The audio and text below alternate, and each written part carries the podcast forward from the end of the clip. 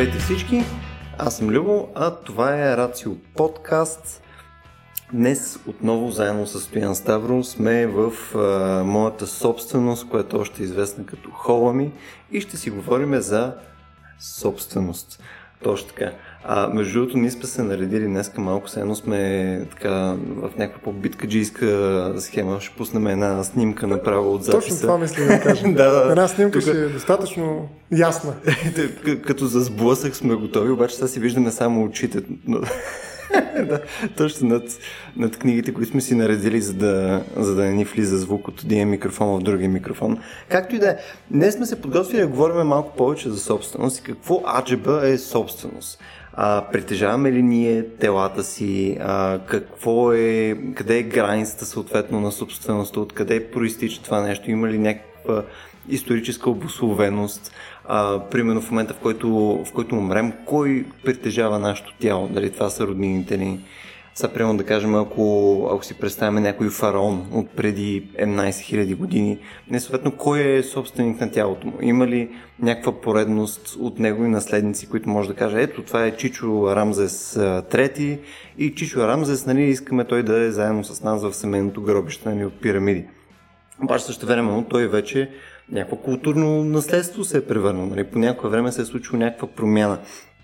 Викам да влеземе от някъде стояне с тази тема и да видим на къде ще ни заведеш, защото са много, много въпроси, откъде проистича цялото нещо собствеността. Така е, собствеността е изключително всеобхватна концепция и ако се замисли човек, на практика има много малко неща в нашия свят, които не са подвластни на тази категория. И може би трябва да тръгнем, преди да кажем и какво е собствеността, от това спрямо което тя се предоставя, а именно вещите. Mm. Нали, ние живеем в един свят, който правото разделя така по един много категоричен начин на две. На субекти и на обекти. Като махам цялата сложност както на страната на субекти, така и на обектите, бих казал, че обектите се изчерпват в една голяма степен и не, нещо, което е най-видимо сред тях, това са вещите, докато субектите са хората, тези, които ги притежават. И от тук виждаме, че връзката между обекти и субекти, да го нарека вещи и хора, минава нали, по един много ясен и категоричен начин, точно през понятието собственост. Ние притежаваме, ние хората притежаваме тях вещите. Като това са две огромни множества, разбира се, макар че хората, нали, може би малко по-еднообразни сме, да речем, макар че ние създаваме юридически лица, друг вид субекти и прочее, докато вещите са изключително разнообразни. Но какво е вещ? Кое е онова нещо, което ние можем да притежаваме? И ти каза мъртво човешко тяло, но преди това бихме могли да зададем въпроса въздуха и микрофона, на който в момента говоря. Има ли разлика между атмосферния въздух, който дишаме всички ние, и този микрофон, на който аз в момента говоря? Каква е разлика? И има някаква граница в такъв случай, така ли трябва да има някакви критерии, които ние дефинираме нещо като Ами вещ. да, и има още една много голяма разлика според мен, която нали, също е важна. Нали, тази, че едната е произведена от човека, другата е нещо, което той заварва. Но да, първата разлика, ти си напълно прав, е свързана с а, веща като материя. Тоест има пет неща, които ние трябва да наблюдаваме, за да а, видим класическото понятие за вещ. Това е на първо място предметност, т.е. нещо материално да съществува, нещо, което е веществено, на следващото място да е достъпно за нас, т.е. ние може да стигнем по някакъв начин върху него, до него и да го контролираме, да упражняваме някаква фактическа власт. На следващото място, на трето място, трябва да е обособено от другото, да се различава, да се разграничава от останалите предмети в света, в който живеем, да е самостоятелно, т.е. то само по себе си да може да изпълни определено предназначение, да служи за нещо на нас и петата характеристика е точно това да е полезно за нас, т.е. да ни върши някаква функция, която е важна за нас. Като разбира се, тези пет класически характеристики на веща не винаги са на лице. Да речем, има вещи като отпадъците, като бокуците, да ги наречем най-общо казано, които не съдържат полезност. Напротив, те са вредни, но въпреки това нашето законодателство държи ние да останем собственици или качеството ни на собственици да ни кара да изпълним опрени задължения, да имаме опрена отговорност за начина, по който се третират тези отпадъци, за да бъдат те неутрализирани в своя вреден ефект по точно определен начин. Така че вещите а, са една категория, която е изключително разнообразна. Има някакви класически параметри, на които те трябва да отговарят, но едновременно с това са и много предизвикателствата, които срещаме в реалния живот. Да речем водата, както и въздуха, който дадох. Когато те са в, в своето свободно състояние, свободната вода, потока на една река или свободния атмосферен въздух, пред си вятър или, не дай се Боже, буря, Или тайфун. Тайфуна какво М. представлява? Може ли да е вещ, макар че той по някакъв начин е обособен, ние не можем да го контролираме, някаква достъпност до него. Всички тези понятия започват в един момент да врат и кипят, докато ние си представяме някаква форма на собственост върху тайфун. Аз ли притежавам урагана Катрин, да речем? Ми ако го сложиш в един буркан, е твой. Примерно, да, водата е точно така. Ако сложа, сложа водата нали, в минералната вода, която извира от земята, тя няма как да бъде вещна. нали, Тя няма обособеност. Най-малкото и поради тази причина не можем да имаме контрол върху нея, да я владеем. Обаче в момент, в който я бутилираме, всяка бутилка вече се превръща в отделна вещ и съответно тя може да бъде притежавана, може да е моя собственост. Ако един ураган успеем, някакъв микроураган, да създадем и да го вкараме в една бутилка, това ще бъде прекрасен подарък за нова година. Точно така. Аз мисля, като казваш материално, а, то имаш серия неща, които не отговарят на този критерий. То е ясно, че не трябва да отговарят на всичките критерии, но кои са другите неща, които обославят да кажем, че а, да, да знам, че да кажем, твоите гени са твоя собственост. Нали, смисъл, че те, те, имат някаква физическа реалност асоцииране с тях, но реално не, те са информация в крайна сметка. В Смисъл, къде е, къде е границата, където казваме, че въпреки, че това не е задължително физически манифестирано нещо, да кажем музика или все тая, нали, а, то все пак може да бъде притежавано от някого. М, Значи това са други обекти. Нали? Наистина в един американски контекст, да речем, там собствеността е много по-широк понятие, да речем интелектуалната собственост, собствеността върху едно литературно произведение или в един, върху един филм. Нали? Те не са точно оная материалност, за която говорим, когато имаме предвид вещи. А, тоест, това са обекти, които нямат предметност в смисъла, в който те биха могли да имат с оглед с особеностите на нашите сетива. Така бих казал. Да речем, гените са нещо, което ние не можем да възприемем а, достатъчно директно, така да го нарека, и да ги хванем в ръката. Не са подръчни, айде по Хайдегер да кажа, вещи. Т.е. не могат да се превърнат в а, обект, който можем да манипулираме чрез сетивата и средства, които ни дава нашето тяло. Защото вещите се равнат на нашето тяло, нашата въплатеност до голяма степен. Да речем, един атом не може да бъде собственост. Не, може, не може да бъде вещ не може да притежаваме един единствен атом.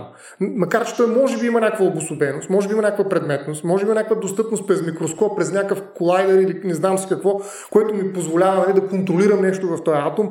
Е, съответно, бих могъл, може би, да извлека някаква полза, включително естетическа, що не да направя един модерен театър на атоми, да речем, в които аз сега покавам на хората как мога сега този атом да блъсне други да играе, да речем, билярд с атоми. Нали, мога да си измисля нещо и да кажа, това го продавам, ето има някаква полезност, има някаква достъпност и така. Може би в един момент в този контекст се роди и вещ. И съответно аз ще притежавам този атом. Но класическата концепция за вещ предполага, че имам насреща си една материалност, нещо, което аз мога да пипна, мога да усетя, мога да докосна, мога да ритна една топка, мога да сложа в устата си сладолет, мога да сложа на главата си шапка. Нещо, което аз мога да взаимодействам в качеството си на въплатено същество и да ми служи за нещо. Тоест, трябва вещта да е от ранга на моето тяло. Ако аз бях една мравка, вещите ще да изглеждат по съвсем различен mm. начин за мен. Сигурно една а, къща за мен ще да изглежда, нали, както в момента изглежда луната за нас. Нали. Тоест, а, до голяма степен вещите а, са в такъв мащаб, който се предопределя от мащаба на собствената ни въплатеност, на собственото ни тяло. Затова такива по-абстрактни неща, като гените, които са страшно малки, абстрактни, те, се- те се разпадат в информация, няма как да бъдат собственост. По същия начин цялата атмосфера няма как да бъде цялата Земя. Може ли да притежавам Земята като цяло? Нали? Някой да прехвърлим утре собственост.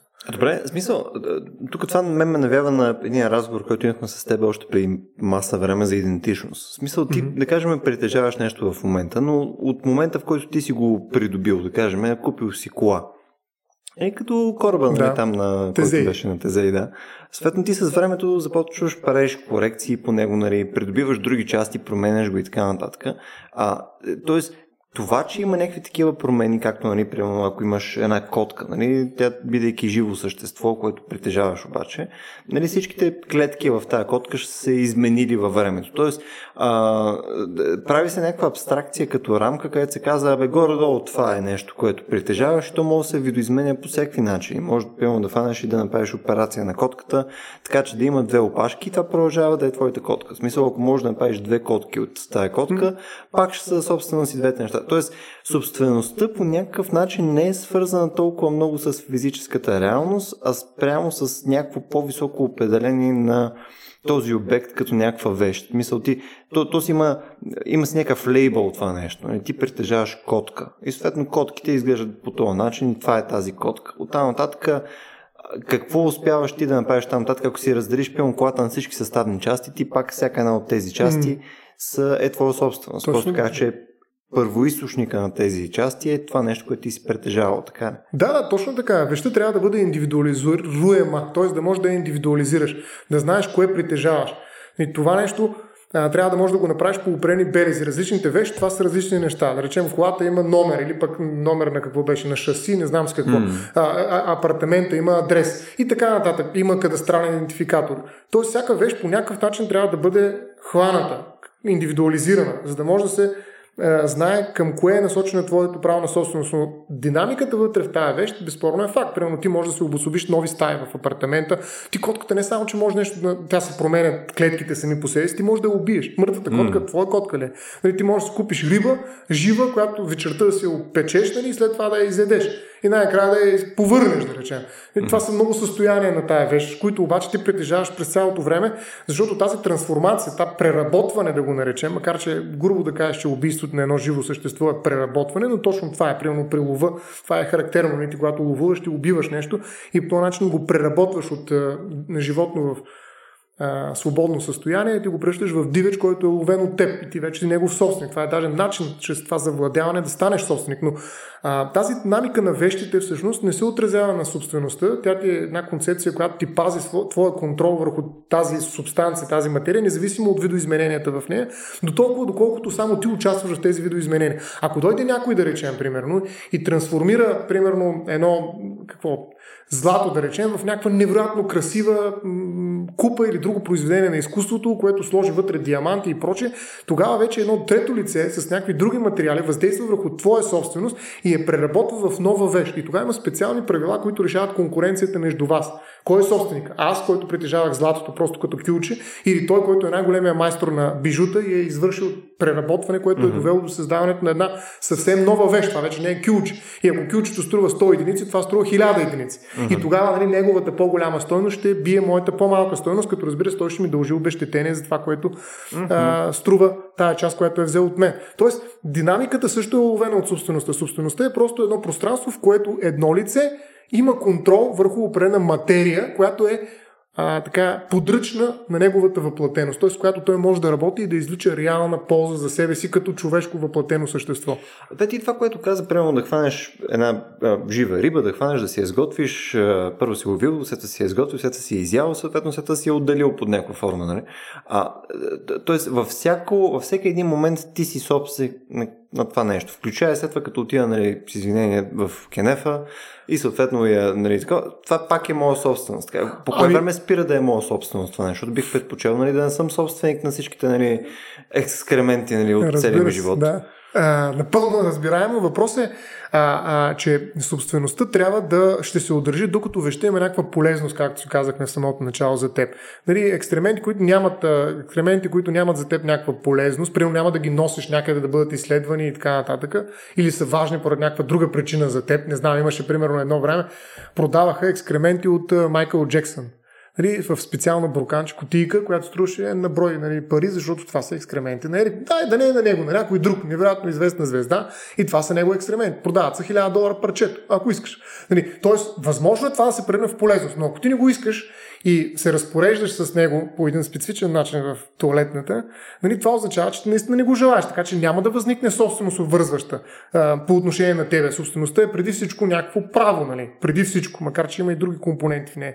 Така че ти няма как да бъде натрапена на тебе собствеността ти. По същия начин, докато това нещо е вътре в твоето тяло, тялото играе един много особен кост нали, спрямо собствеността. Има някои неща, които се смятат, че не могат да се притежават и не са вещи. Именно такова е тялото. Така че една вещ, ако влезе в тялото ти, тя престава да съществува като така. Представи си, аз крада един пръстен и искам да го, лап, да го, mm-hmm. го лапам в себе си, за да не могат да ми го вземат. Mm-hmm. Докато пръстен е в мен, в моето тяло, той престава да суспендира се като вещ. Той престава да бъде вещ, защото личната неприкосновеност на моето тяло и на мен самия като човешко същество суспендира всякакви претенции за собственост спрямо нещо, което е вътре в мен. Имаше и филми, между другото, дето се даваха едни изкуствени органи и се вземах, как се казваше този а, идваш един съдебен изпълнител, така наречен, ако не си плащаш, не, ако не си плащаш, нали, прямо спирате черния дроп, те ти дават черен дроп, обаче трябва да си плащаш един вид ипотеката за него и ако не спреш, спреш да плащаш, идват ти режата на дета фанат, взимат ти черния дроп, репомен ли се казва. А, репомен, да, да. Точно така се каже филма и всъщност нали, ти го взимат и си тръгват, просто си взимат собствеността. Примерно това нещо в а, сегашния контекст е абсолютно не, невъзможно. В момента, в който влезе, или поне е юридически недопустимо, а, ако влезе в мен нещо, то се суспендира, защото моят живот е по-силен от собствеността на някой друг. Разбира се, когато излезе от мен, uh-huh. или пък този, който има интерес към тази вещ, може да следи процесите, може да наблюдава, може да нали, осъществява някакъв контрол на изходите от тялото ми, така да го кажа най-общо казвам, а, за да възстанови собствеността си върху веща, която вече се е отделила от моето тяло, но докато е вътре, той може да кара, примерно, лекарите или държавата да ме оперира да си извади пръстена, нали? защото mm-hmm. му е негова собственост. Не може да затвори някъде и да каже аз те притежавам, защото моят пръстен звучи, струва много повече от тебе и така нататък. Нали? Това са недопустима претенция. Не е така, да речем, в други живи същества, които обаче са типични вещи, като животните. Mm-hmm. Да речем, ако това пръстен, вместо аз да го изям, го дам на кучето, си го глътне, това са вече една много специфична да. конкуренция между моето право на собственост върху кучето и неговата, на този, дето е пръстена, върху пръстена, който е взял моето куче. И тогава ще стане много любопитна да. тази конкуренция. Звучи кофти за кучето, да. Да, но най-вероятно ще го изчакат все пак, защото има да. друго решение. Не е необходимо да го разрежат по средата, за да му вземат пръстена.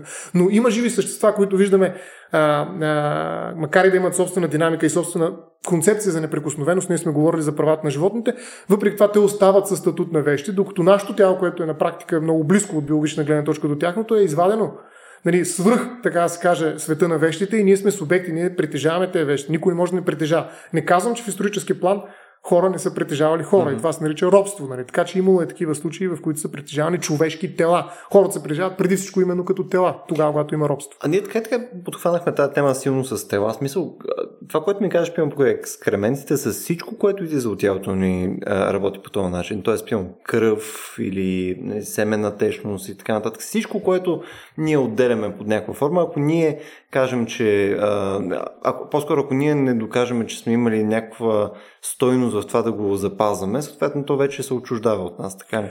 Ми, има множество регулации, между другото, за това, което питаш. Да речем, а, той е свързан с трансплант, целите на трансплантацията. Нали, има една особена uh-huh. част от медицина, която се занимава именно с трансфера, да, да река, на такива специфични органи, тъкани и клетки между телата на различни хора. Примерно кръводаряването. Макар, че то е специфична форма на такъв трансфер, то не, да си, от отделен закон се регулира. Кръводаряването, да даде бъбрек, част от черен дроб. Сега вече допуснаха, между другото, от тази година и донорство на матка нали, в България. Mm-hmm. Нещо, което е уникално, защото много малко държави имат такава възможност, защото а, до този момент а, възможността да дариш на някой а, част от своето тяло се допуска само когато става въпрос за живот спасяващо лечение. При матката не е така.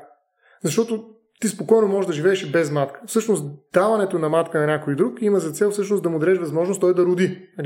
Така че успешната трансплантация на матка се смята, че е на лице не тогава, когато матката бъде присъдена и всичко е окей, okay, а когато извършим и раждане с тази нова матка, човек, който е бил реципиент. А, така че в този случай няма живот спасяващо, а как да кажа, живото предоставящо. Нали, възможност да дадеш живот, нали, hmm. значение, та, та, този трансфер на матка от един, едно тяло на друго тяло. Но във всички тези отношения а, българско законодателство и не само са изключително внимателни с понятието за собственост. Да, бих казал, че никъде не го използват. И докато, примерно, моят бъбри, който аз съм извадил от себе си, искам да го даря на някой, наречем, а, стои извън мене в някакъв а, съд, в медицински, а, някакси понятието за собственост отново, макар че вече не е моето тяло и моята неприкосновеност, така да се каже, няма да бъде засегната, ако някой просто вземе този бъбрик и го изпече нали, mm-hmm. или просто го фърля някъде. Нали, аз все пак вече така не, че той е изварен от мене. Въпреки това, той има много така неясно, сиво а, положение. Какво се случва? Нали, как, какво мога да направя с него? Мога ли аз да го взема обратно и да кажа, сложите ми го сега обратно? Нали, а, искам си го, защото е мой. Някой има такива теории, които смятат, че собствеността се запазва, нали, макар че тя е на дълга ръка, чисто функционално, докато аз мога да се го върна обратно той все още продължава да бъде част от моето тяло. Нещо като принадлежност. Нали? Как, mm. примерно, колелото има помпа и нищо, че помпата не е при колелото, ама то, тя седи към колелото, защото е част от функцията, която изпълнява колелото. По същия начин този бъбрик, а, въпреки че е извън мен, той продължава да бъде част от моето тяло и всяко посегателство спрямо него е и посегателство спрямо моята лична неприкосновеност. Но в момента, в който влезе в тялото на другия, то става негово и аз вече губя всякакъв контрол върху този бъбрик. Той вече по никакъв начин не е свързан с мене. Но това е момента на окончателното вече Тоест, прекъсване на връзката ми с този бъбрик. Тоест, той не става вещ в момента, в който е изваден от тебе, така ли? Не ами... става вещ, която ти имаш като собственост. Нали, отиваш да декларираш пред НАП и казвам, има един, един бъбър, да. който съм извадил от мен, нали, така, една котка, проче. Мисъл, не е, продължава да е с този странен статут, който е твоето тяло. Точно така, продължава да бъде странен, макар че аз мятам и съм се опитвал на други места да защитавам тая теза, че всъщност вечноправната протекция би могла да бъде от полза в много случаи, защото това е просто един още допълнителен инструмент, с който да пазиш бъбрика си. Нали? Защото иначе нямаш инструмент, с който да, да взаимодействаш. Да, това наистина проприетаризира, по някакъв начин превръща в увеществява а, превръща в вещ нали, такива важни неща, каквито са органите на човешкото тяло и създава в себе си някаква опасност от това да се меркантилизира, макар че има забрана да се разпореждаш възмезно и с кръв, и с всякакви неща, които излизат от тялото ти, било то а, с оглед на помогнеш някой друг или просто защото искаш просто да си извадиш сливиците, да речем, да ги mm. продадеш на някой, защото това са сливиците на Стоян Ставро. Е, страшна работа, невероятно. После си ги сложи люло, да речем, в една тук да. а, рамка и всеки като дойде, ето това ми е картината нали, от Салвадор, дали това са сливиците на Стоян Ставро. Нали, смисъл, това може да е важно за някой. Но за, но за, разликата от, за разлика от това, че аз нямам картина на Салвадор дали, тотално мога да имам сливиците на Стоян Ставро. Даже виж тази стена тук празната е перфектна за това. Да. Това е Правена е за това. Да, и примерно това е въпрос. Мога ли да ти ги продам? Мога да ще продам сливиците на тебе. Нали, на практика а, има такава забрана на всякакви органи, тъкани и клетки, които излизат от човешко тяло, да бъдат предмет на а, възмездни, е казано, сделки. Не можеш да рекламираш също така. Не мога аз да рекламирам, примерно да обявя един търг в а, интернет, да кажа, ай, надавайте за лявата ми сливица. Нали, ще видя каква цена, дясната ще я пусна по-късно. А, това не мога да го направя и това е нарушение пар екселанс на нашето законодателство. Тоест не мога да търгувам, точно защото това е нещо, за което можеш да видиш а, реминисценция на робството, на това, че някой притежава някой друг. Да, не го притежава в неговата цялост, но ако започнем да си продаваме органите, ми то след като за част е така, значи най-вероятно в един момент аз взема да се продам и изцяло, макар че трудовия договор не е кой знае колко а, далече от а, робството понякога. Но въпросът е, че а, тази реминисценция към един период, в който хора са притежавали хора, а, е основата на забраната да правиш всякакви разпоредителни сделки, бих казал, не само възмезни, но и безвъзмезни, ако става въпрос и имат те обект някакви части от човешкото тяло. Това някакси е много, много чувствителна е тая материя в вечното право. Да кажа, че тя изобщо не фигурира в вечното право в България, е част от административното, от медицинското право, от други регулатори, mm-hmm. други правила действат там, а не тези за собствеността. А добре, може ли някой, примерно, да, да, да те украде от някои от нещата, които са, са вследствие на тялото ти? Примерно, нещо се е случило, кървиш на, на, на пътя и съответно някой да ти открадне кръвта, или съответно екскремент, или съответно няма. Мисля, може ли, защото ти, примерно, да. по дефиниция, ти не си ги искаш, мисля, ти не си, е, нали, то не, не ти е било целта след това да си ги запазиш, нали, ти очакваш обаче те съответно да са, да са отпадък, нещо, което нали, да. просто ще отиде и ще бъде изхвърлено. Обаче, то не бива изхвърлено, и някой го взима и съответно вече той претендира, че това е негова собственост. Сега, примерно, имам кръвта на Елвис, нали, или нещо от този да. порядък, или спермата на Хитлер. Да, кражбата на сперма е доста проблематично нали, явление, което даже... Особено ако е на Хитлер. Да, да. И, и след това е използвана, ако е жизнеспособно, да. съхраняна е използвана, евентуално за целите, да речем, на стиране репродукция. Ами, значи, въпросът е, ако аз нямам желание да я притежавам, няма проблем, защото аз съм се отказал от тази собственост. Mm. Нали, когато хвър, изхвърлям нещо в а, коша за буклук, дори да не е някаква част от моето тяло, а просто да речем чисто нов а, буркан кисело мляко, нали, просто го изхвърлям, защото не ми трябва, не искам да го ям, нали, аз се отказвам, всеки може да го вземе. Не е проблем. Тоест няма проблем за собствеността. Но ако аз го държа, държа това за себе си, включително ако има в него някаква генетична информация, както даваш пример с кръв и прочее, където могат да ми вземат информация за, за моя геном и даже по, нещо повече за семейство и прочее. Тоест могат да използват определен тип информация, която се съдържа в тази вещ. Аз имам възможност за някакъв контрол да осъществя върху нея. Сега, той е различен за различните вещи и именно а, това доколко ще допуснем вечното право в тая материя, когато говорим за части от тялото, които са извадени от тялото, а, зависи от отговора дали ще има кражба. Ще има кражба, ако това са вещи. Ако приемем, примерно, избъбрика, който нали, чака трансплантация, ако някой си го вземе, нали, това кражба ли? Ще е кражба, ако е вещ. Hmm. Но нали, ние казахме, че тук се колебае нашето законодателство и докато няма, може би, някакъв такъв казус, може да си представиш колко екзотичен ще бъде той и не влезе в съда такъв казус, защото законодателството не смее така да каже отгоре, свише, това е собственост. Нали, някак се мълчи. Нали, нека практиката да установи. Тоест, ако някога възникне такъв казус, съдът ще е той, който трябва да прецени дали има престъпление кражба в случая. Или пък става просто за някаква телесна повреда, mm-hmm. защото ако примерно този бъбрик беше в мен и някой го вземе, това със сигурност тежка телесна повреда. Mm-hmm. Тоест, това вече е друг вид престъпление. Не е срещу собствеността, а против личността. А, така че тук са а, въпрос на нюанси, но те са важни, те са значещи нюанси, защото голямата битка е, че тялото на човека е толкова важно за него и неговата субектност, че то не може да бъде вещ. Нали, казахме с това, тръгнахме, че нещата са на две разделени. Вещи и субекти. Обекти и субекти. Нали, този, който е субект човека, не може да бъде обект, не може да бъде вещ, иначе ще стане нали, така вътрешно подриване на идеята за субекта. В един момент субектът ще се окаже зависим от вещта, в която е материализиран. Нали. И ако някой притежава моето тяло като вещ, дори аз да съм, това пак вече е червената лампа светва, защото аз няма мога да mm. продам пък, а, или някой да ме отчужди правото на собственост върху моето тяло и поради тази причина по-добре субекта и неговото тяло да бъдат извън играта на собствеността. Хм.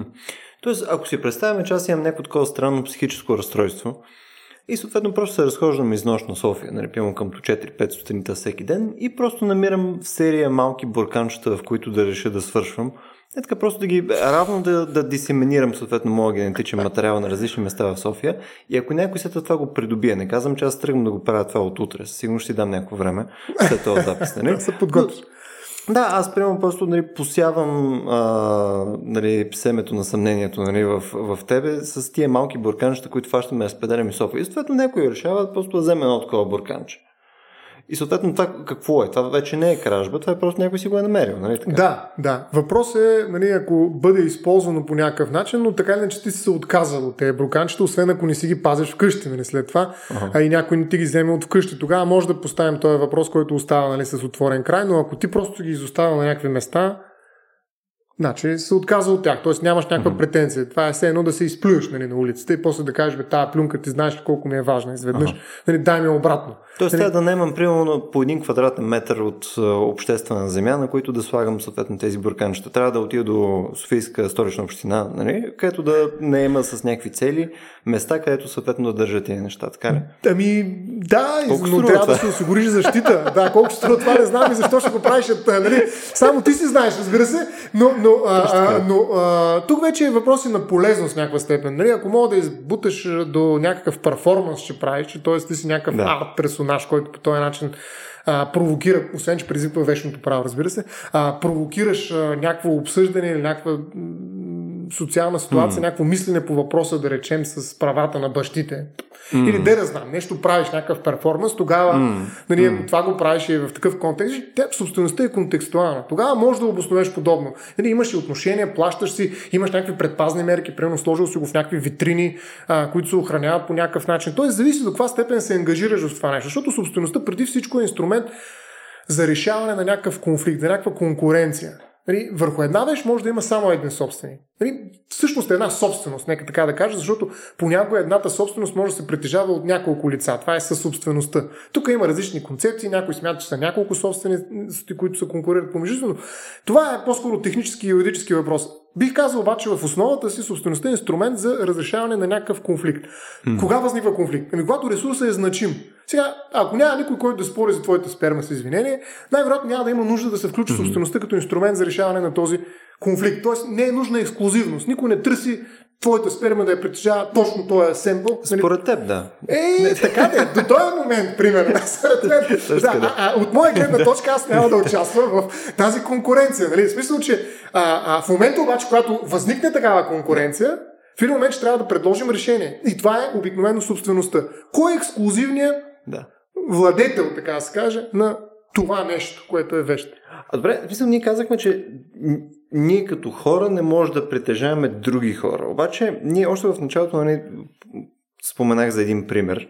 А, а мога да си представя в момента някаква серия други примери. Нали? Съответно, какво се случва? Нали, хубаво, аз, аз съм притежателя на собственото си тяло, има някакво неприкосновение нали, съответно на това тяло, но нали, утре ме блъска кола и вече съм нали, неодушевен предмет практически. А чия собственост е това нещо? Това е ли е част от наследството ми, грубо казано? Смисъл, как са вещите ми, съответно, моите наследници да го придобият и да си го разпределят. Нали, прямо едната ми ръка отива ми на чичо ми, нали, другата ръка отива на баща ми и така нататък. Или, Делба на дали, Или другия пример, съответно, какво се случва преди някой да е роден. Съответно, нали, то е част от тялото на майката в момента, в който нали, съответно, а, то бива а, изродено съответното дете. То, то си е собствена собственост и се, има някакъв момент, след който започва да си придобива тази, нали, а, нали, да, да придобива това качество или е собственост на майка си някакво известно време. Как работи цялото mm. това нещо? Мисъл, пъпната връв ли е нещо, което дефинира като а, неотделна част или съответно след... А... Прирязването. Точно, да. А всъщност няма значение прерязването на пъпната връв. По-скоро тук въпросът е до голяма степен политически. Ако почнем хари от началото, после ще отидем и към мъртвото човешко тяло и дали смъртта има вечно mm. правно действие, превръща ли тялото в вещ. А, но пъпната връв е най-малкото нещо. Обикновено тя наистина е първото видимо нещо някакси. То е нещо, което чисто физически се ограничава, но а, политическия компонент е свързан с това кога ще защитим живота на детето. Имало е правни системи, които пренодават някакъв период, да речем 3 дни Три дни, детето до 3 дни все още не, е, не се е доказало, че е жизнеспособно. Има някакви, между другото, брутални реминесценции в съвременното законодателство в България, но това е друг въпрос, което е абсолютно недопустимо. Но имало е някакъв изчеквателен период, в който нали, все още субекта не се е стабилизирал и поради тази причина не е разгонил от себе си собствеността. Тоест може да се приеме, че се притежава от някой mm-hmm. едно бебе. Нали.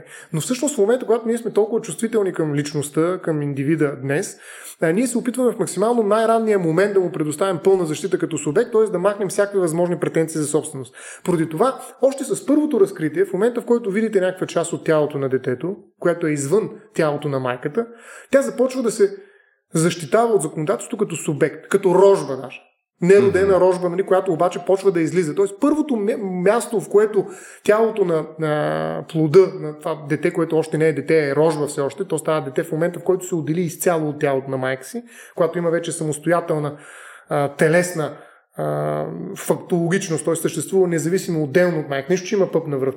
Това, не е връзка, която може да заличи факта, че това дете има самостоятелно съществуване като материалност, но в момента на отделянето вече защитава като субект. Тоест никой не го притежава. Преди това обаче също никой не го притежава, а е част от тялото на майката. Той е част от неприкосновеността на майката. Ако някой отиде и убие детето в тялото на майката, това е посегателство спрямо майката, а не спрямо детето. Mm-hmm. Не пострада ли е жертвата е майката. Едно време не е било така. Едно време, нещо повече, майката е била, се каже, така се каже, една а, среда, в която се пази наследника на мъжа. Mm. В римско право много специфични ситуации. Мъжа отива на война. Той по принцип е, представи си, настойник на плода в тялото на бременната жена и той взима всички решения за бременността. Сега е точно обратното. Mm. Това е резултат от буркан, практически. Моля? Майката е един буркан. Точно така. Нали, който просто mm. осигурява средата. Нищо повече. Решенията се взимат от бащата. Ако отиде на война, кой ще ги взима? Ами неговия mm. баща. Ако го няма, нали, защото той пък майка му. И оттам е този древен конфликт, между другото, между майката на мъжа и а, съпругата. Но а, тогава нещата са били взети с оглед на, наследодат, на наследодателя. Това е наследник на мъжа, така че и това е тъй като е много важно дали е мъж или жена. Никой не знае какъв е. Нали? Тогава не е имало а, средство за това. Се пази много. Ако е жена, нямаш. Ако знаеха, че е жена и сега има такъв, между другото, мотив понякога, нали, казват, бе, тая бременност не ми е толкова важна. Ако е мъж, това е изключително важно и интереса на цялото семейство на мъжа определя, защото това е наследника, който ще получи цялото имущество. Е, как и сега Особено, това е първо. И някои хора продължават да смятат, че е по-добре да се родят момченци от момиченци. Нали? Смисъл. Но това е резултат именно от факта, че момчето винаги продължава собствеността. Това е идеята и то първото момче, за да не се разпръсва имущество, особено след като един а, феодал, примерно, е работил толкова много, цял живот е посветил да интегрира някаква собственост, някакво огромно имущество, изведнъж да го разпили на 10 деца, отива коне ряката, нали, така се каже. Затова най-добре да е един, ма кой има мъжа, защото той може да е силен, да се бие, да е война. Това са други неща. Но така или иначе, тогава контрола е бил на наследодател, на мъжа, защото от мъж към мъж минава собствеността. Това е мъжка, така да се каже, линия, мъжки наратив собствеността е била. Докато днес нали, това не е така. Жената има абсолютен контрол върху бременността, мъжът няма никакъв контрол, макар че има някои скандинавски държави, може би се чува за така нареченото мъжко право на аборт. Не. Мъжа може да извърши аборт до примерно както до 12-та гестационна седмица жената може да извърши аборт по желание, така и мъжа може да извърши аборт, но той е символичен аборт.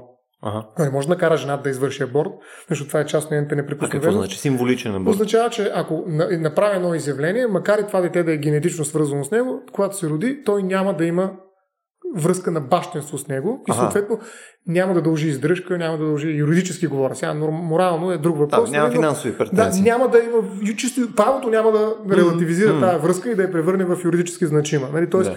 няма да, да я зачете. Нали? Но това е друг въпрос. В момента майката контролира изцяло бременността. И поради тази... Защо? Защото това е част от нейната лична неприкосновеност. И това е, аз мятам напълно окей с това нещо. Но въпросът е, че а, докато тялото е в нея, нейната личност неприкосновеност работи не само срещу бащата, бъдещия, но и срещу самото дете. Значи, неприкосновеността на майката и нейното право на живот, нейната свобода и така нататък, суспендира не просто а, веща, а, плод, която може да притежава било тя, съпруга или някой друг, но и правото на живот на детето. Аз го наричам това и то се обозначава като принцип на а, сингуларната въплатеност. В едно тяло може да има само един правен субект. Ние сме си оговорили с теб mm, за това, mm, за свързаните близнаци. Да, а, сиамските близнаци, така нататък. Така че в, в тялото не може да има не само вещ на майката, но и може да има и друг субект.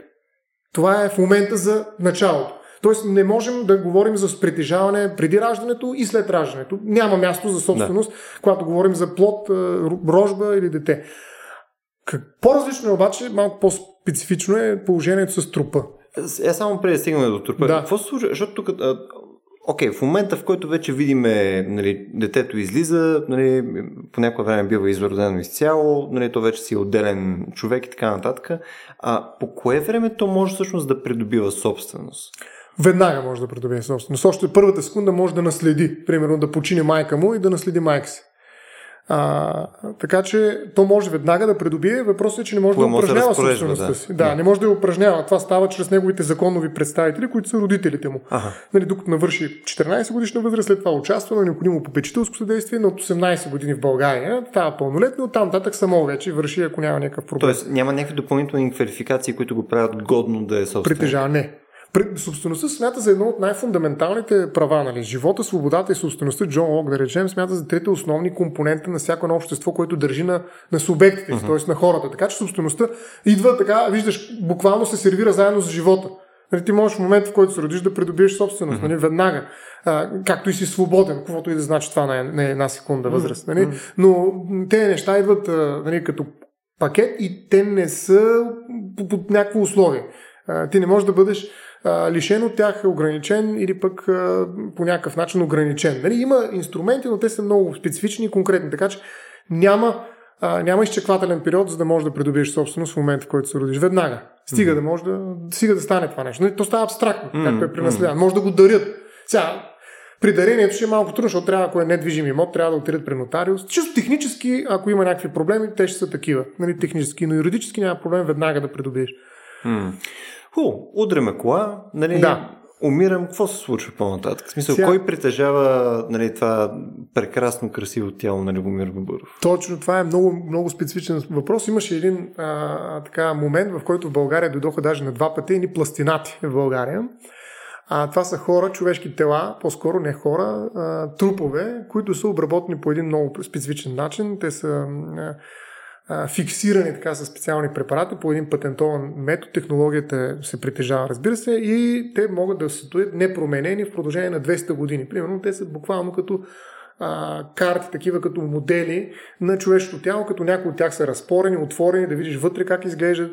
А, има някои, които са с бремени жени с дете и прочее. И прочее. Това са трупове, които са обработени по един специфичен начин, така че да се превърнат в атлас на живо, за всеки, който ги гледа. Mm. Като има две оправдания на тая пластинация. От една страна, те да бъдат обект на научни изследвания и хората в един научно-популярен контекст да се запознаят с различните видове части на човешкото тяло. Тоест анатомията на човешкото тяло пред вас, ето е истинската, ето такава, каквато е. Да, слагали сме вътре някакви неща, които фиксират тези клетки, за да не умрат, да се запазят, но това са същите клетки, които са били в тялото на този човек преди да умре. Така че ето това е жив... Това не е макет, това не е пластмаса, това не е хартия, това е живия живот, само че мъртъв. Нали, но така направен, че е жив. Нали, научно-популярният контекст. Това е първото оправдание. Другото има един така естетически подход към тях. Казват, бе, мани, нали, науката си е наука, но това е някакво изкуство. Нали. Друго е да видиш нали, двама, трима човека, трима трупа да играят карти. Нали, да речем. Нали, в смисъл, разфърли се. Едното му коляно отворено да видиш капачката как изглежда, другото коляно отворено да видиш как изглеждат сокожилията и ти хем гледаш, хем интересно, гледай сега колко интересно. Това не е мементо мори. Нали, няма е някакъв такъв морален смисъл, в който ти казва, живее живота пълноценно. Просто е така любопитство и виж колко а, арт. Нали, интересно е. Тоест, и някой казва, че има някаква особена естетика в това да подредиш ни трупове по определен начин, нали, разбира се, преработвайки ги, обработвайки ги с патентована технология. И там имаше един от въпросите, който възникваше, беше как тези хора придобиват собствеността върху тези тела. Mm, точно нали, И някои смятаха, те в повечето случаи се оправдаха това, че има съгласие от страна на собствениците на тези тела, т.е. на хората, които са живели. И че те тела си ги дарили. Да, те са един вид завещали, направили са завет на тялото си. Нали, другото им имущество нали, е на разпределено между наследниците, но тялото си специално са го завещали на тая институт. Не е институция, тя е корпорация, която ходи прави турнета по целия свят. Между другото и в България мина. Те са няколко, де, пак казвам, имат различна концептуална обосновка двете неща научно-популярна и естетическа. Но така или иначе, те извеждат своите права на собственост върху ето едни трупове, които не са съвсем трупи, защото са обработени, през едно разпореждане при живи на това лице, което е дало съгласие, един вид е извършил завещание в тяхна полза. Сега mm. въпросът е дали това е възможно. Големият въпрос е дали аз мога, след като не притежавам тялото си, нали, защото тялото би това съм аз, Нали, тук няма тази дихотомия, нали, по Декарт, нали, имам две неща, mm, нали, mm. които едното може да притежава другото, ако са две, може би, но не, ние сме въплатени, ние сме едно. И това е един от основните механизми, които гарантират личната неприкосновеност на човека и нали, тая фиксираност на субекта. Но след като сме едно, аз не притежавам нищо, което да мога да дам на някой друг. Тоест няма как някой да извлече собствеността си върху моят труп от това, че аз съм му прехвърлял нещо или съм му завещал нещо, защото аз такова нещо не притежавам. Така че, чисто формално, логически, нали, тази концепция, да, в някаква степен чисто морално, може би, оправдание бихме могли да намерим до някъде, ако изобщо може да говорим за морално нали, в тази ситуация, но бихме могли да намерим някакво оправдание. Но с чисто юридически няма как да прехвърля такава собственост. От друга страна, никой не може чрез преработване да кажем, то патент, дето го използват, знаеш колко пари струва. Твоето мъртво тяло колко струва? Нищо. Mm-hmm. Значи преработвам го аз, карам вътре едни химикали, които струват ten на брой пари, твоето мъртво тяло ще го фърля да сгние. Нали, пък аз инвестирам в него, нали, това е между другото някаква степен теорията на лок, да. да, култивирам природата на твоето тяло, превръщам го в нещо, което 200 години няма да мръдне и, ста, и е интересно, любопитно за хората. Хората mm. идват от училище, водят учениците да го гледат нали, и плащат по 10 лева за това нещо. Така че аз правя нещо с тялото ти, което има много по-голяма стойност от тялото ти, което ще изгния след 10 дена. Нали, в а, 2 метра на, под земята. Така че аз имам право, това вече не е от твоето съгласие, идва моята собственост, а от това, което аз съм вложил като труд. И това е една класическа концепция на Джон Лок, нали, за това как придобиваме собственост върху природни компоненти обаче. Нали, върху неща, които съществуват извън нас. Не сме ги произвели ние, но ги преработваме, ние ги облагоряваме култивираме, ги превръщаме в нещо много по-стойностно и ценност. Разбира се, това до някъде би могло да бъде линия, по която оправдавам собствеността върху мъртвото човешко тяло, но да се сблъска с неприкосновеността като концепция, която трябва да бъде удържана и след смъртта на човек. Тук вече навлизаме в една изключително морална област, в която идеята е дали аз, макар че съм починал, имам интерес от това по някакъв особен начин да се държат достоинството mm-hmm. спрямо моето тяло след смъртта ми. И спрямо твоите близки също, нали? И, да, които също могат да не искат да ме гледат нали, на, на първи ред в ЦУМ, нали, където съм се разпиштолил. Нали, някакви хора гледат какво се случва mm. в мене. Нали, в тялото на трупа. Не в мене, но ето тази неспособност ние да отделим, да кажем, не може да кажеш, ама това не е стоян става, това е мъртвото му тяло. Mm. Нали, смисъл, никой ще го каже това нещо. В смисъл, няма човек, който да ме познае да каже, не, това мъртва, няма нищо общо с него. Не, всичко можем да правим с него. То, тоест, тоест не, е имал, не, да. не, е имал, не е имал претенции, прямо от някой от близките на тези, а, на тези трупове. Така ли? Ами, защото, да. защото това звучи, щом това се случва, нали, това значи, че явно има някакво ниво на сивост и съответно дори да има претенции, по-скоро по-скоро е неразрешено в момента, като казваш. Точно така, тази ексклюзивност. Но това въпрос е дали, дали може изобщо да се използва собствеността като инструмент за решаване на тая конкуренция на собственост. Макар, че близките не искат собственост, защото те нямат такава. Нали, те просто могат, това, което могат да правят близките е да погребат. Те имат право в някаква степен да погребат своят роднина. Нали, освен задължение, между другото. Но имат и някакси правото да, да се отнесат към него така, както примерно семейният, доколкото съществува все още такова нещо, семейната общност се отнася към своите мъртъвци. Нали, това е много специфично право, което бих казал има морално основание и религиозно даже в някаква степен и така нататък. Но те не могат да твърдят, че това е моя собственост, т.е. дайте ми го в моят музей. Нали, mm-hmm. Искам го от вашия в моя. Защо не е възникнал? Какво е възникнал всъщност? Имало голям проблем с едно от тези изложби, защото това са водят изложби. Аз даже се чуих тогава как така са минали през митницата тези неща. Защото представи си, през митницата минават 200 трупа. Mm-hmm. Нали, най-малко прокуратурата да. трябва да види какво се случва. Но те минават като експонати, музейни експонати. Това няма нищо, това не са трупове. А те с паспорти ли минават? Не с специални документи, не. С документи, като както минава примерно една картина. Ако вземе да дойде на картината на, на е, пак Ай Салвадор, дали казахме този път, неговите картини идват в, от Лувара, да речем, и от някъде друга, при нас, в някъде в София, да ги изложат на някаква изложба. И те минават с специални сертификати имат застраховки, сега хиляда неща, удостоверения, кой ги притежава, как ги притежава и така нататък. И по същия начин са минали и тези експонати. Като имаше голямо, имаше едно много сериозно разследване е, и се смяташе, а може да се намеря между другото и в интернет, а, че повечето от тези тела са тела на затворници в Китай. Които затворници в Китай се използват телата им след екзекуцията за целите на трансплантацията или точно е такива продажби на различни корпорации, които се интересуват с оглед е, такива изложби или други неща, които могат да правят с човешки трупове. Тоест, имаше едно много голямо обвинение, че всъщност става въпрос наистина за, така, ако не е юридическо, то за сигурност морално окоримо поведение, което е свързано с практики, които не трябва да се допускат в Китай. Нали, имаше много голям атака по това, mm. но те казаха, че не е така, има собственик, никой не ги е разследвал. Нали? Сеща се, че прокуратурата не е образувала дело за това нещо, макар че има преди, че тогава аз бях доста активен с още, още няколко а, колеги, които а, от адвокатската колегия даже питаха а, регионалната здравна инспекция, столичната, защо и как те неща в, в ЦУМ. И те казаха, че са експонат. Тоест никой не се разрова, никой не търси да обучинава, mm. защото в крайна сметка, ако го тръгнат по този път, мога да кажа, че а, всеки един човек, като почине негов близък роден, може да го напудри, нещо да направи, уж го преработва, може да му бие две инжекции или нещо и да си го държи вкъщи. Mm. Е, ако някой дойде и каже, бе, ти що го държиш вкъщи, кажем, че като що мога сум да ги излагат, аз пък ще си ги държа вкъщи. Да, виж колко добре изглежда. Не, да, какво има то? Аз го преработих ли го? Преработих го. Да, като наследник нямам да. никакви права, но аз съм го преработил. Значи, вкарал съм труд, да. питайте Джон Лок, нали? В смисъл, аз съм вкарал, култивирал съм тая природа, дето иначе се разлага и в момента тя седи фиксирана в веки веков. Що да не се държа вкъщи? Mm.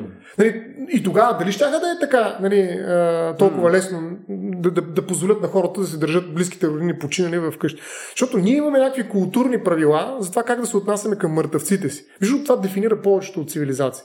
Ако се замислиш, всяка една цивилизация има специален ритуал за това как да се прости mm. с и съответно да общува в последствие с него, но вече по един друг начин. Това са ключови неща, между другото, за, а, за всяка цивилизация. Това е един много друг въпрос за смъртта и отношението към нея, но според мен наистина това е много важно. Днес някакси тъй като смъртта е затворена, медикализирана и вкарана в едни пространства, които не са публични, те, нали, колкото се може по-малко имаш досък до тях, толкова по-добре. Има професионалисти, които занимават с това а, включително докато умреш или след като умреш. Така че ти не се занимаваш смъртта, става нали, нещо много емагинерно. Нали. Ние живеем в свят, който смъртта по-скоро е нали, изключена.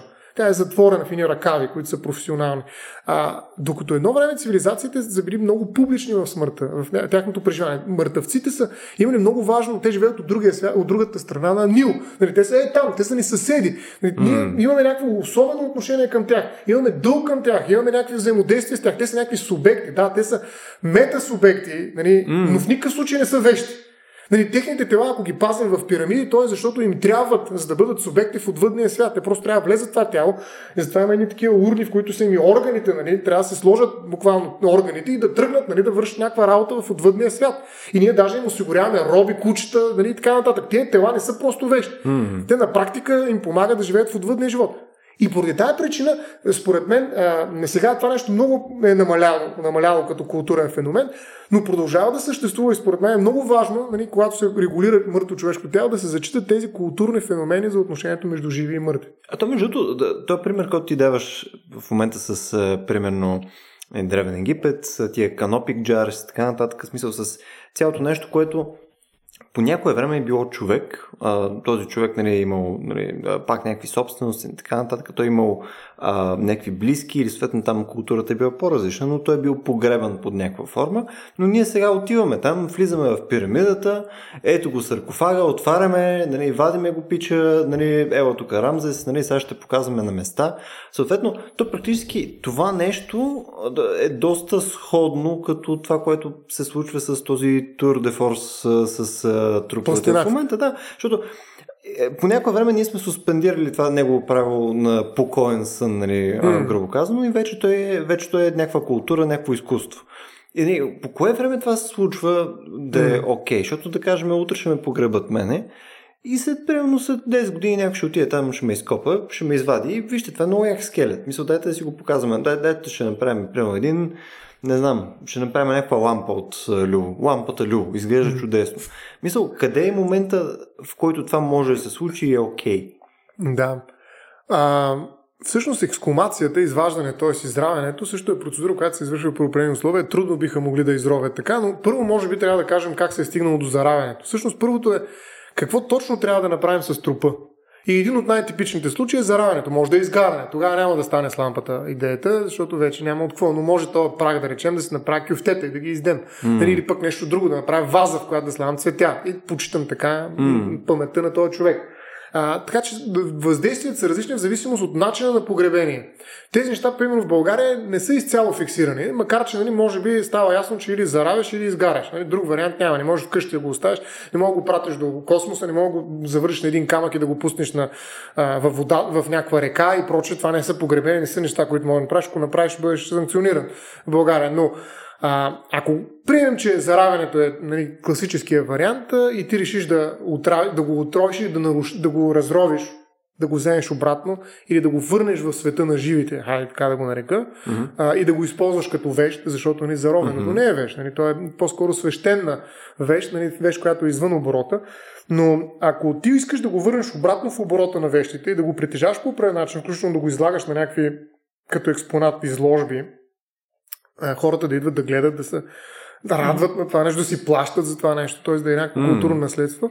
Това до голяма степен, според мен, а, има а, два, два корена, две линии, по които може да се обоснове. Политическа и историческа. Политическата, виждаме, време имало, имало е много по-пресни примери с тялото на Георги Димитров, на Ленин, Ленин който да. още не, да, които още в момента, в който починят, те даже не ги заравят. Не те веднага се превръщат в експонати, които са обект на поклонение. Нали, хората отиват там да се поклонят на този вожд. Нали, той е мъртъв, но все още е жив. Той е при нас. Разбира се, той не е вещ.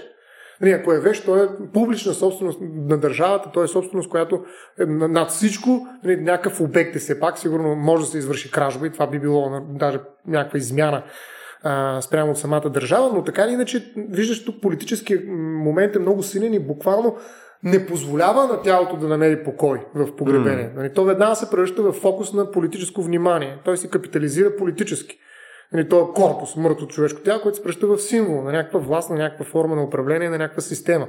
На нещо, което иска да каже властта спрямо останалите граждани, адресатите на тази власт. Така че в този случай политическия компонент е важен.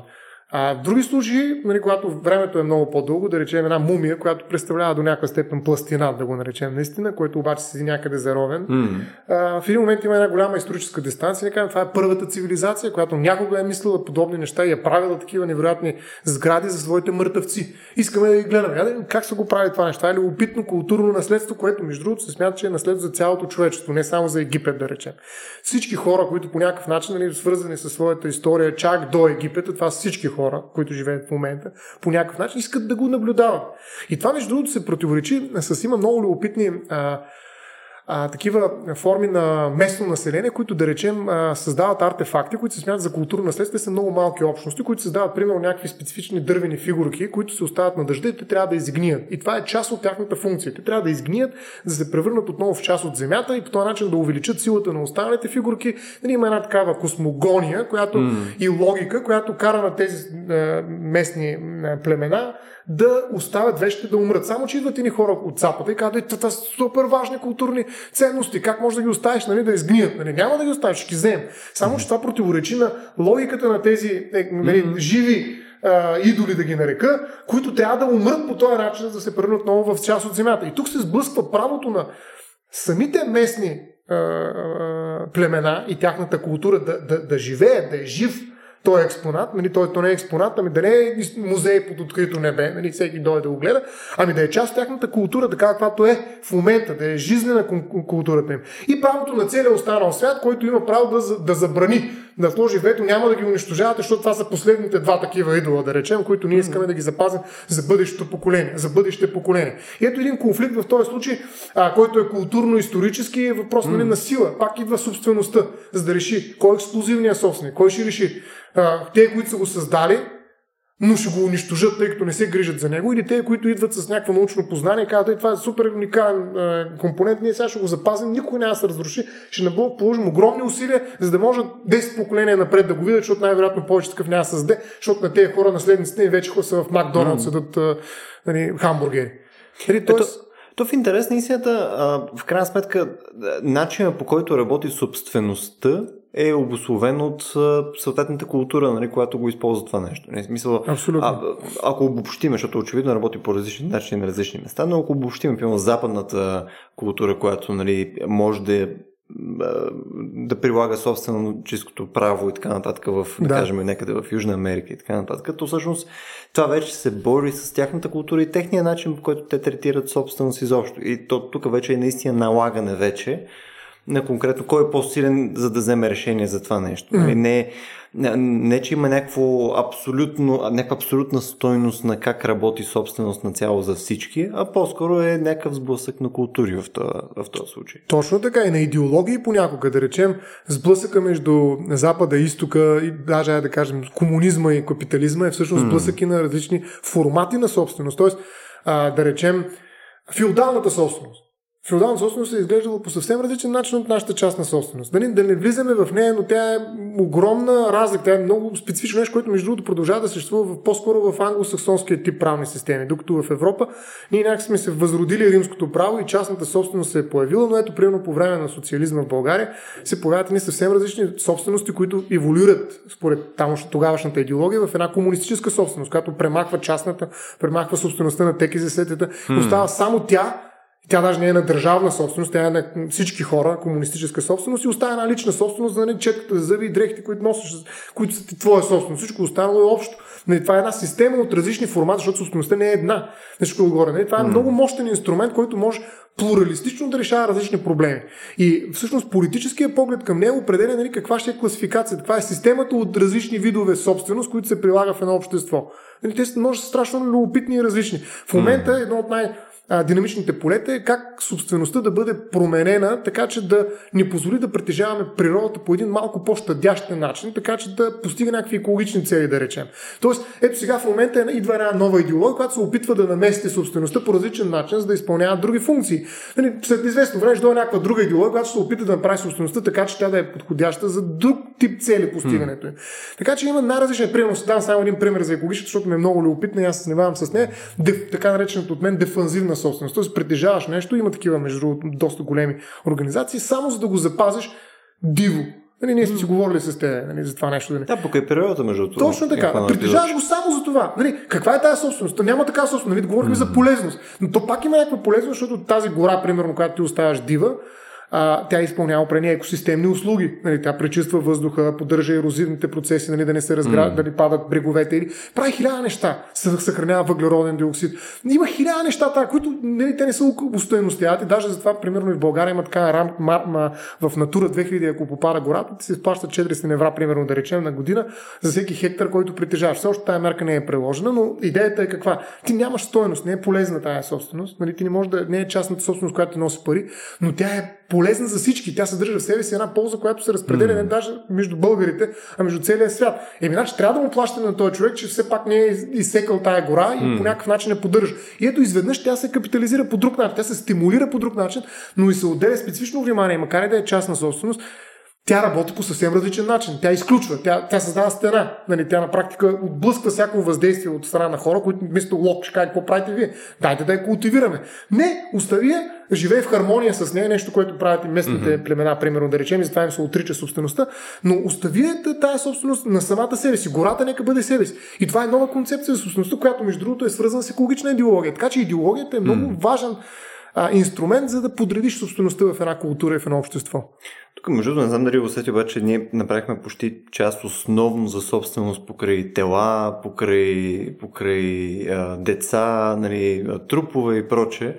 А, ако искаш това, което може да направим е да хванем да го разбием на част. Защото тук те първа мисля, че трябва да хванем да си говорим за собственост, кой може да е съответно собственик, да говорим за собственост и на а, юридически лица и така нататък. И да хванем да го разбием малко на теми, тъй като мисля, че няма да ни остане отдалече време, за да подхванем сега да. от начало темата. Защото в началото това а, разпределение, което ти описа, нали, какво всъщност може да се води собственост, нали, как се дефинира цялото това нещо, мисля, че може да, мисля, че мога да разгърнем една идея повече. Да. Всъщност, може би тук трябва да кажем точно този автор Джон Лок и mm. конфликта, който той се е опитал да реши който между другото може да намери своя налог, ако сега прено дойдат ни извънземни в а, нашия свят и решат, че трябва да притежават а, териториите, които ние използваме. И как ще решим този конфликт на собственост? Нали? А, кой ще бъде собственика, може би зависи от това, кой ще е по-силен. Нали? Ще окаже един такъв... А, Животински свят. А, да, да който е по-силен, той си има собствеността. Това е положението. Нали? Това са водили войни, между войни от най-важните причини за войните са ресурси, т.е. собствеността, в крайна сметка. И а, ситуацията, която чисто исторически а, е контекста, в който се мисли собствеността в този смисъл, е а, пристигането на европейците в Америка. И в един момент идват едни хора, които имат много ясна представа за собствеността. Нали? Това е феодална собственост, тя е много силно развита, много ясна, структурирана, тя е иерархична собственост а, идват на една нова територия и заварват някакви индианци, полуголи, които ходят наляво надясно и общо нищо не правят с земята, на която се намират. Нали. Какво правиш тук, бе? Що си без шапка? Бе? Да, или що си шапка, да, но и, и, нищо не правят. Те не са фермери, не обработват, не ограждат, а, не, не инвестират в нея някакви усилия, не влагат труд, не смесват, така да се каже, труда си в земята, а просто хармонично живеят в нея. Трепат от време на време някой бизон, събират някакви лечебни растения, тук там събират някакви съчки да се запарят огън, да се направят някакви колиби и толкова. В смисъл, те живеят с минимален отпечатък. Между другото, нали, тук се сеща кой ще дигне веднага ръка. Ще кажем, това е идеалната ситуация, еколозите. Нали? Ще кажа, това е чудесно, нали? това е една хармонична връзка между човека и природата и така. Да. Но това не е било позицията на европейците. Да. Те идват и казват, извинявайте, ама ние влагаме толкова усилия, за да може да превърнем нали, една пустош в градина, и тогава чак имаме основание да кажем, че са нейни собственици. А вие тук нали, плюете наляво надясно някакви неща, дето дъвчите е, растения и си мислите, че сте собствени. Те даже нямат такава концепция за собственост. Да. Те са част от една екосистемна връзка, нали, в която те имат своята роля, наред с бизоните и да. те това са нали, техни тотемни животни, да речем и прочее. Нали, тяхното отношение към природата към земята изобщо не минава през концепция за собствеността. И това е едно взаимодействие, което по-скоро паритетно, по някакъв начин а, поддържа баланс и е sustainable, то е устойчиво. Има тоест, някакви цикли. Тоест, за, за пълно Джон Лок, те са един вид недостойни да, да може да притежават тази земя. Недостатъчни е, са усилията, които влагат. Mm. Техното взаимодействие с земята няма тази интензивност, която предполага възникването на собствеността.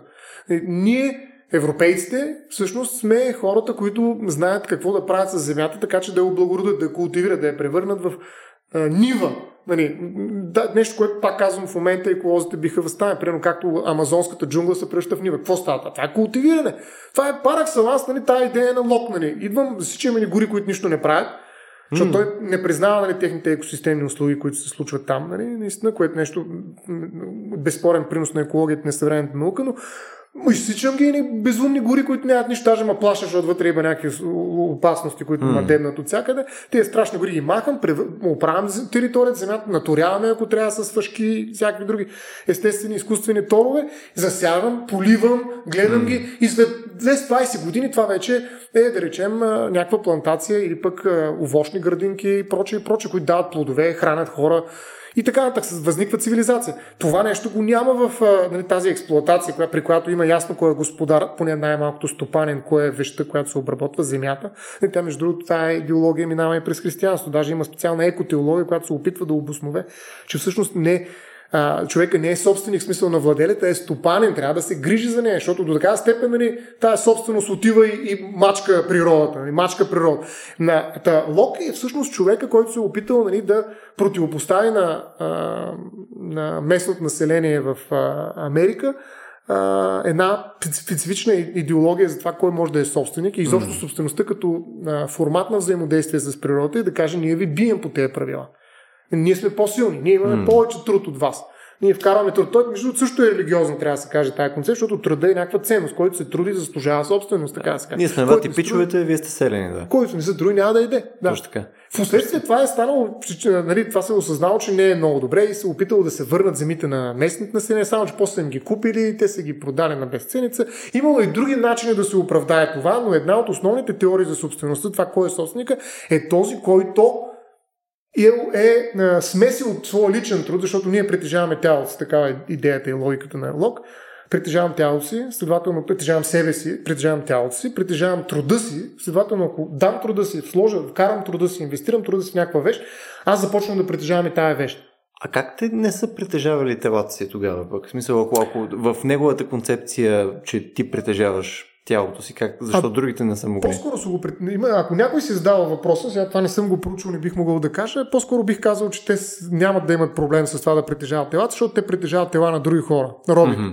Нали, тоест, а, тази непоносимост на собствен, между собствеността и тялото е възникнала в момента, в който индивида се е родил. Правата на човека, mm-hmm. това е по-скоро средата на миналия век, нали, 20 век. Нали, когато човека става нали, водеща фигура и та неприкосновеност на неговата телесна въплатеност се пръща в икона. Нали. Тогава вече никакви такива въпроси за притежаване не трябва да се говорят. Но преди това нали, ти притежаваш 200 роби. Какво притежаваш? Телата е много ясно.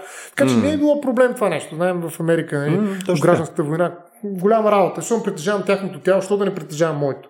Нали, при условие, че аз мога да се продавам в робство, какво продавам? Тялото, си, значи го притежавам. Така че там не е имало такъв проблем. Това е сравнително а, съвременен проблем с а, това дали притежавам тялото си и че не мога. Нали, някакси, това е резултат, може би, от а, концлагерите. Да, и от, че не може да е транзакционно цялото. Да, нали, това е нещо модерно, преди 80-90 години. Нали. Не, преди това не е било толкова чувствително отношението към а, въпроса за собствеността върху тялото, така или иначе. Но има и други, има и други концепции за собствеността. Да речем, а Джон Стюарт Мил смята, че ние може да притежаваме само нещо, което може да произведем. Тоест, лок на една малко по-завишена степен. Не просто нещо, което вкарваме, а нещо, което трябва да произведем. Можеш да направиш чаша, можеш, значи я притежа.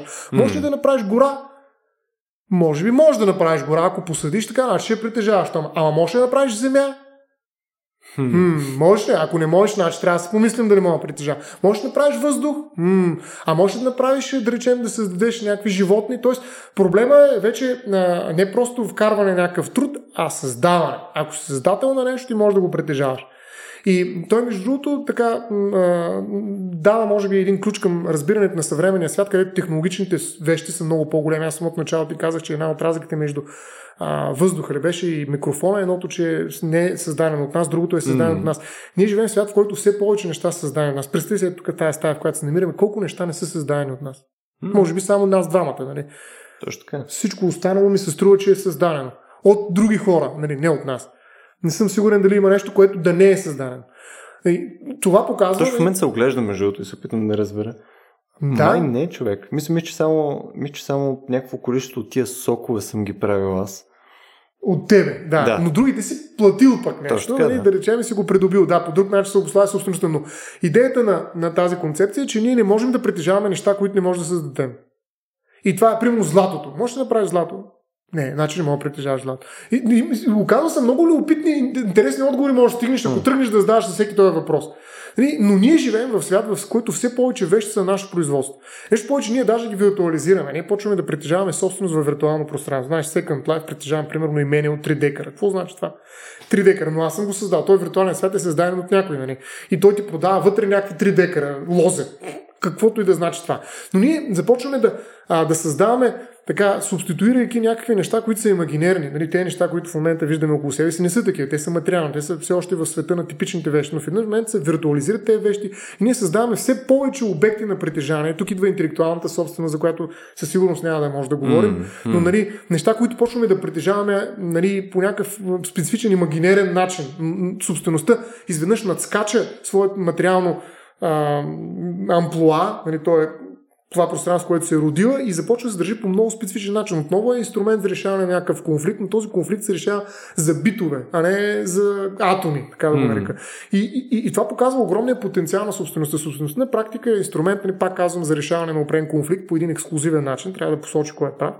И в този смисъл много наподобява на съда. Между другото, едно от най-важните неща, на което може би е общо между тези две понятия, е, че трябва да има един собственик, както в началото така. Един прав в един спор. Ако нещо е паракселанс, така парадигматичен пример за спор, това е спора за собственост, не случайно. Нали? Това е спора. Кой е собственик? На кой го притежава? Та, този инструмент за решаване на такива конфликтни, на такава конкуренция, също се пренася в съвсем различни плоскости. В области, в които а, ето, примерно с изкуствения интелект. Пак да не влизаме, кой притежава, нали, да речем един изкуствен интелект, който в един момент се държи като субект. Нали. Кой, Точно какво притежаваш в него? Той един може да притежава софтуера, хардуера, изведнъж се разпада това. Един момент няма ли да го обословим да кажем, а, неприкосновеност на робота, не го пипайте, или някакви права на робота и така нататък. Тоест, собствеността е един феномен, който има огромен потенциал тя е започнала с економически смисъл, т.е. с това как аз карал някакъв труд и трябва да го осребра след това. Минала е през една концепция Фихте, примерно, която казва, ако аз искам да съм, собствен, да, да съм неприкосновен, да запазя някаква свобода, трябва да притежавам някакви неща. Представи си, аз мога ли да бъда свободен, ако просто съм човек без да притежавам нищо. Ако не притежавам ризата, с която съм облечен, гащата, на които съм стоял, нали?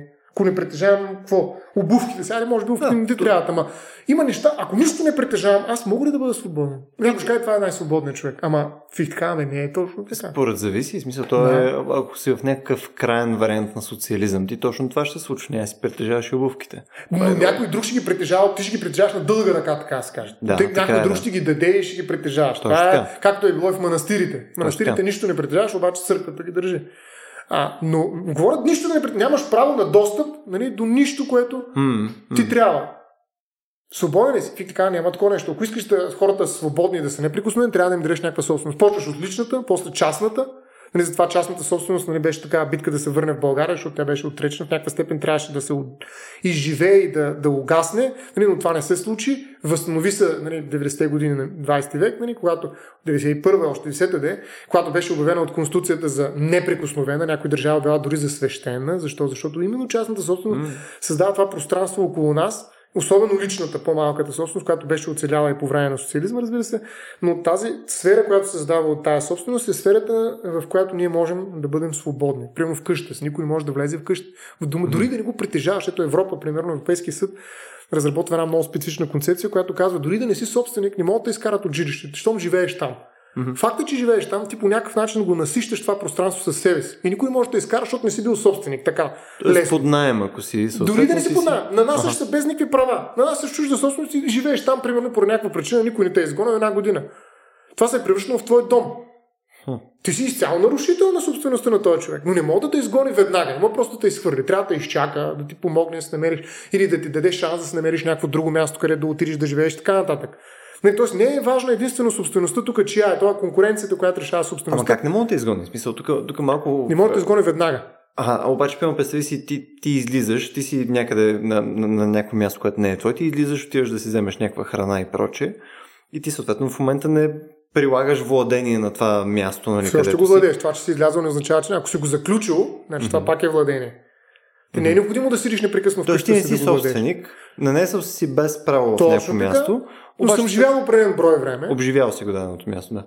И той идва и казва, махни се от тук. Добре, примерно държавата. Има много такива в, в гетата. Основният да, да. пример това е с роми има такива дела срещу България, които нали, имат незаконни постройки в mm. земя, която е общинска или държавна собственост, която те не притежават. Това го правят изцяло е така, както са решили.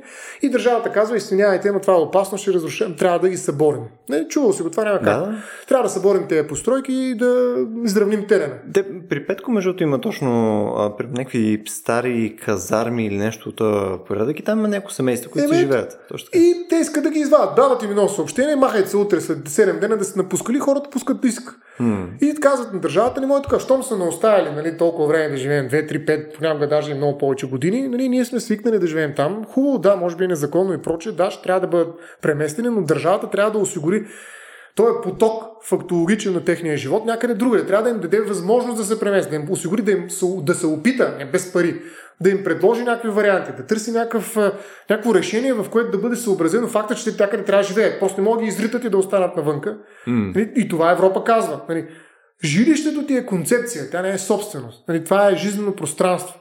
И това жизненото пространство трябва да бъде защитено независимо от нали, собствеността като инструмент за решаване на колизия, на конфликт между притежа, притежатели. Mm. И, и ето виж как собствеността се ограничава вече не само от личната неприкосновеност, а и от личния живот.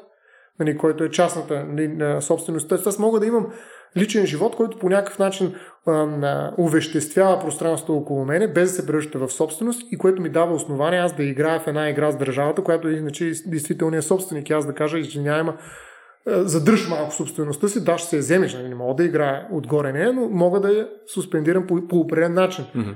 И това е отново част от тази гъвкавост на собствеността и това, че всъщност тя а, идеологизира различни ценности, които имат някакво съотношение помежду си и зависи изцяло от политиката на една държава или на Европейския съюз, както е в случай, къде ще бъде постигнат този баланс.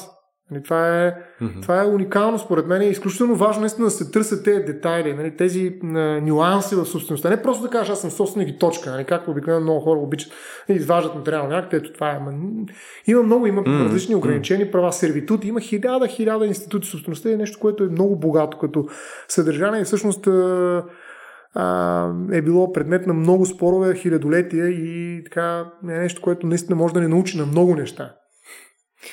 Тук мисля, че стояне, мисля, че само е така скрачнахме малко по повърхността на тази тема. Със сигурност трябва да хванем. То, ние и преди 20 минути го казахме. Това обаче мисля, че то е трудно да я пуснем. Мисля, че трябва да подхваме. Специално, между за дигитална собственост би ми било любопитно. Е това, което ми даде пример с Second Life или съответно някакви такива еквивалентни а, еквивалентни места, които най-вероятно ще стават и по-популярни. В момента, в който става все по-реалистична виртуалната реалност и, и такива масивни онлайн игри и прочее, там ще има необходимост от регулация в крайна сметка на някакви такива дигитални real estates. Mm. Нали, в крайна сметка те хора ще са полагали труд, съответно за да го придобият, най-вероятно ще са плащали за това нещо, нали, какво се случва, ако... Защото в момента нали, напълно е възможно утре приема дадената фирма, че затваря сървъра си mm. и съответно ти вече го губиш това нещо, mm. ти си полагал труд, така нататък. И то единствената регулация, която се получава е вследствие на това, което дадената фирма разработчик ти казва на теб. Та ще е много интересно, пълно да дали може да се урегулира това да. под някаква форма. Ами знаеш ли, тук и може би е нещо важно, което трябваше да споменем, това, че собствеността е абсолютно права. А, какво означава това сравнение с относителните, за да видим как в една виртуална среда тя не може да преживее собствеността като абсолютно mm. право. Абсолютно означава, че аз мога да упражнявам собствеността си независимо от всички останали субекти. Хора, да речем. Нали? Достатъчно е да бездейства. Да речем, аз стоям на двора и си го копам, mm. съда си домати, ям ги, свърлям ги, кот си искам правя. Другите седят, гледат, нямат, не съществуват, не ме интересуват. Деца вика, аз мога съм собственик, и на Робинзон Крозо острова. Това е теза, която обаче е преодоляна до голяма степен, защото тогава няма нужда от собствеността като конституция. Тоест, ако възприемам собствеността като връзка между мен и една вещ, то тогава за какво е правото, за какво всичко това нещо е фактическо. Обаче, нали, собствеността има смисъл за да реши определен конфликт, когато аз споря с някой друг. Тоест това е отношение между мен и този друг по повод на тази вещ, разбира се, а, което отношение казва кой от нас двамата може да прави нещо с тази вещ и какво може да прави. Нали? Тоест в някаква степен той е абсолютно право, но създава правоотношение между мен и някой друг. Но винаги е абсолютно, т.е. винаги е аз съм самодостатъчен, за да си реализирам правото на собственост, стига другите да бездействат. Не е такава виртуалната среда. В виртуалната среда няма нещо, което да седи там и да ме чака. Това нещо някой го поддържа, както кажеш, ти сървър, програма, нещо виртуално, което е създадено от някой. Нали, той го създава и всеки момент може да му дръпне бушона и шалтера да изгасне. Нали. В най-добрия случай аз може да притежавам сървъра. Защото той е някъде там, който ако никой не ми го бара, аз ще се го ползвам сървъра. Има такива услуги, найем на сървър, даже придобия покупка на сървър. Не съм, не съм достатъчно запознат тук де, но така не че сървъра е някаква вещ, която можеш да притежаваш. Сървъра. Но това, което е на сървъра, което може да се дублира в виртуални сървъри на хиляда места, да се бекъп mm. и хиляда други неща, вече се притежава по съвсем различен начин. Това е интелектуалната собственост, за която си казахме, че ще говорим малко и ще се опитаме да изключим колкото се може повече. а, защото нали, тя наистина е голям друг въпрос. Нали, тогава нещата стават съвсем различни. Аз вече не мога да упражнявам, особено нали, в една на, един свят, който е създаден от някой друг, това е нечи и друг свят. Аз не го притежавам този свят. Аз mm. притежавам имот в този свят. Second Life не е моя Second Life. Или аз притежавам характер, характер, герой в този свят. Аз съм създал аватара Стоян Ставро, който изглежда по начин, но този аватар аз не мога да го изкарам и да го вкарам в телевизионно шоу. Нали? Смисъл, той живее в този свят. А, може а, да е малко, малко, малко е спорно, защото теоретично ти можеш да си придал нещо в този свят, който принципно не е било изконно в този свят. Мисля, някаква естетика, някаква, някаква прилика на нещо и съответно то не е а, в смисъл, има аргумент да кажеш, че е твоя собственост, да кажем, твоето лице не е съществувало в този свят до момента, в който ти не си го вкарал вътре. И свят някой ти казва, ми вече го ползваме това. Вече тук, тук си всичките, нали, примерно, кравиш с лицето на Стоян Ставрова, всичките сървъри, разбираш?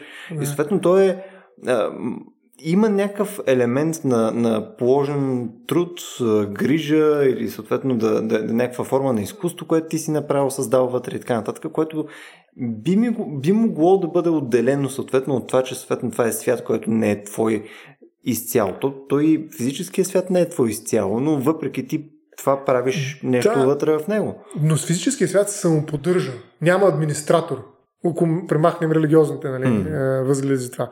Той, не, той съществува сам по себе си. Той е там, той ме чака. Докато виртуалният свят някой трябва да му вкара ток, за да се нали, материализира виртуално макар.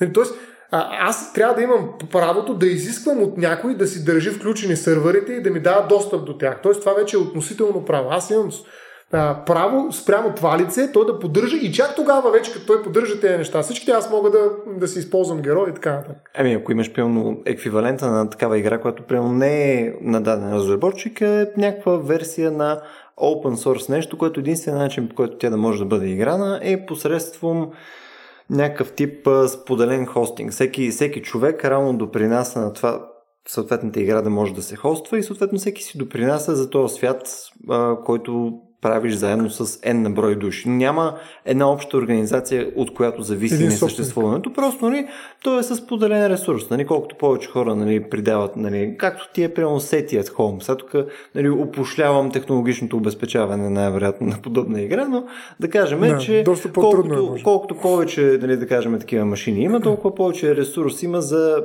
разгръщане на такъв свят и съответно ти по някое време, ако в този ти правиш едно цяло. Нали? Ти като си дръпнеш твоята машина, не, не изчезва един двор, а просто не се намалява ресурса, с който нали, съответно този свят разполага.